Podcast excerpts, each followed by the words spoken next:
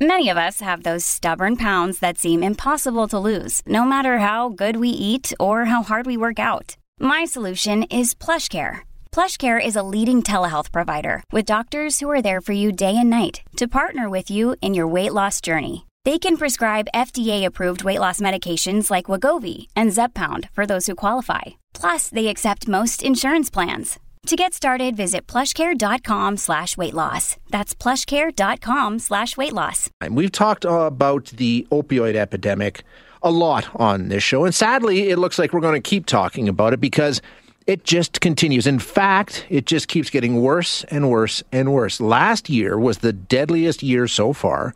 Uh, 1,758 Albertans died in 2021. That's about 30% more than just the year before. Think of that a 30% increase um, in uh, the number of people dying of opioid overdoses in the province of Alberta. It, it's just a, an epidemic that continues unabated, and we can't seem to get a handle on it. And, um, you know, the stories continue to come out that things are getting worse, and we struggle to try and find a way to save lives. Joining us now to talk about the situation and what can be done and how bad it is, we have Dr. Monty Ghosh, who is an addiction specialist and an assistant professor at the University of Alberta and the University of Calgary. Uh, doctor, thank you so much for your time today. Appreciate you joining us. Thanks for having me here. You know, when we take a look at this situation, just based on the numbers alone, it's obvious, right? I mean, things just continue to get worse, and we haven't even been able to slow things down. Absolutely, it's it's uh, the highest it's ever been. It's it's more deaths in car accidents and homicides combined. Uh, we have more deaths because of the opioid poisoning crisis, more so than heart attacks. So it's a it's a huge problem for our province. Um, you know, last week we heard some really scary stories from people in homeless shelters, even rehab facilities, talking about people who are dying within these facilities. I mean, that's these drugs; they're everywhere, right? Indeed, yeah. They're permeated through almost every part of society. We have people who are experiencing homelessness who are poisoning. Uh, we also have people who are living in, in upscale neighborhoods, uh, people who have professional jobs. It's, it's everywhere. Um, the province continuing to focus on rehab beds, and I don't want to be critical of that. I think that's fantastic. It's great. But, you know, as we've covered on the show here before many, many times, Doc, that's just one small part of the puzzle when it comes to treating this epidemic. In fact, you know, the, the numbers tell us that that won't be effective for the majority of people, right? I mean, most of the people who are dealing with opioid addiction, uh, residential treatment, and those sorts of things doesn't work. That's not necessarily true. It's a piece of the puzzle, as you had mentioned. So for sure, we need to have that as part of the broader spectrum of options for treating this patient. I think are these patients. One, one of the things that we need to focus on, of course, is harm reduction. I know that yes. or again, um, having increased access to supervised consumption virtual supervised consumption services, um, other harm reduction activities such as naloxone kits and education are key aspects of dealing with this. But the policy that we need to have goes broader than just that. Uh, so, for instance, we really need to focus on more treatment in terms of opiate agonist therapies. Um, so, this includes medications such as methadone, uh, buprenorphine, which is also known as Suboxone. Mm-hmm. Uh, these two medications are so crucial to maintaining patients uh, into recovery that uh, that without them they'll likely relapse and have more risk of overdosing in the future. Um, there's other creative policies that are coming out right now too.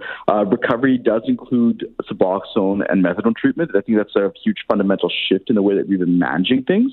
Uh, traditionally, as the article kind of had pointed out, uh, is that uh, recovery um, was very much focused on abstinence, and and that has definitely shifted now lately.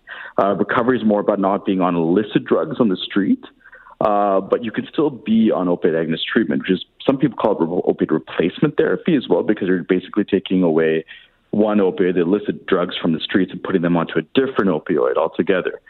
Um, traditionally that was considered as part of harm reduction, but that's moved more into treatment because like there's a lot of evidence to suggest that this is extremely and incredibly effective in keeping people off the illicit stuff, the stuff that's unpredictable, the stuff that people can overdose off of.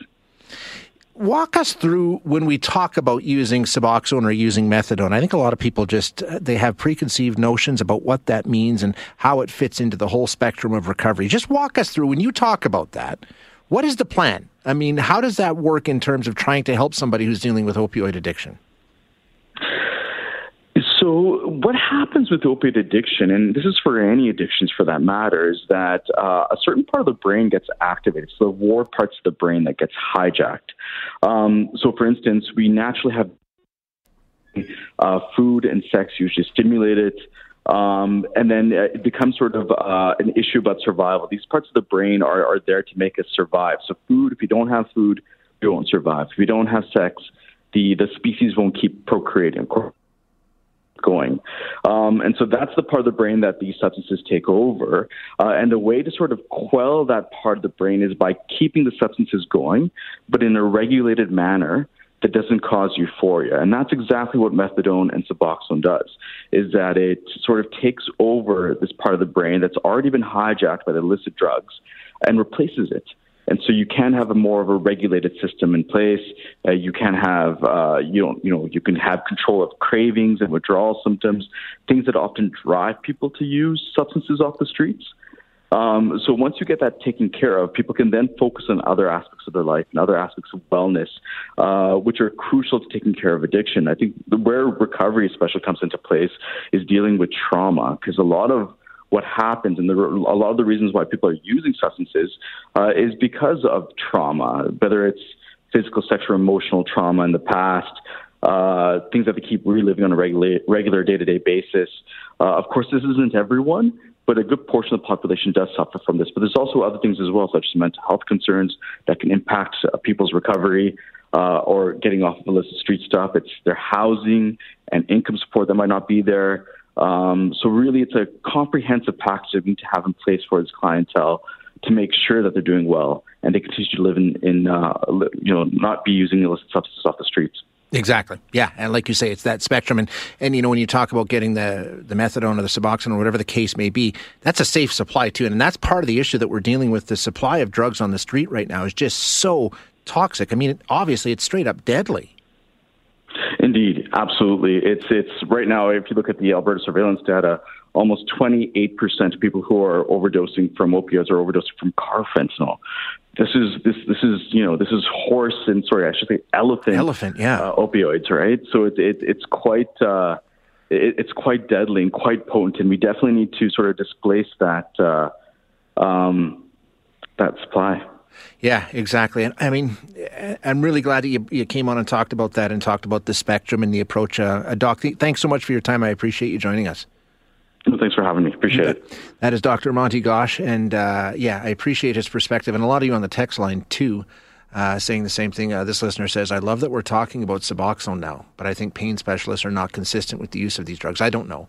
Uh, I know it's changed a lot when it comes to pain specialists and how we treat pain and, and those sorts of things. Uh, this listener says safe supply society needs to stop fighting this war, especially with arguments based on moral grounds. Um, and I think you're right. Um, I think you make a really, really good point in terms of it's politicized just like everything else in our society these days is politicized, and unfortunately, it's costing lives. Um, as we've talked about on the show, and we've brought on the best um, experts that we can find, people who do this each and every day. It's not like we're stumbling around in the dark here, trying to come up with a way to treat this, a way to try and get a handle on this. Um, the fact of the matter is, we know what can save lives. It's just having the political will to do it, having the guts to stand up and say, okay, I mean, this is what the expert, I mean, we've talked about it. We know what it is. It's a whole spectrum, right? Keep people alive, get them into treatment and support them. That's, it, it, it's, it's a spectrum. You can't say we're going to supply more rehab beds. That's great. That's a good thing. Don't get me wrong. Not being critical of the government, but that's just one piece, right? Um, that's just one small aspect of the whole spectrum of handling this opioid epidemic, and it won't work. I'm telling you now, it won't work um, until you get a broader based approach where you're dealing with all of the issues that Dr. Ghosh outlined for us, right? Keeping the people alive. A rehab bed is no good to somebody who's already died.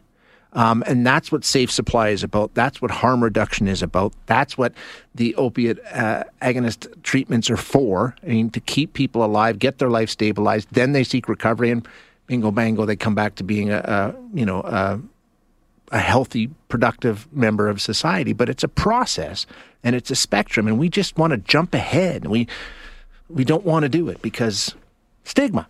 Pure and simple. That's all it is. It's it's it's not politically acceptable. So we don't do it. And people die. We should be doing better.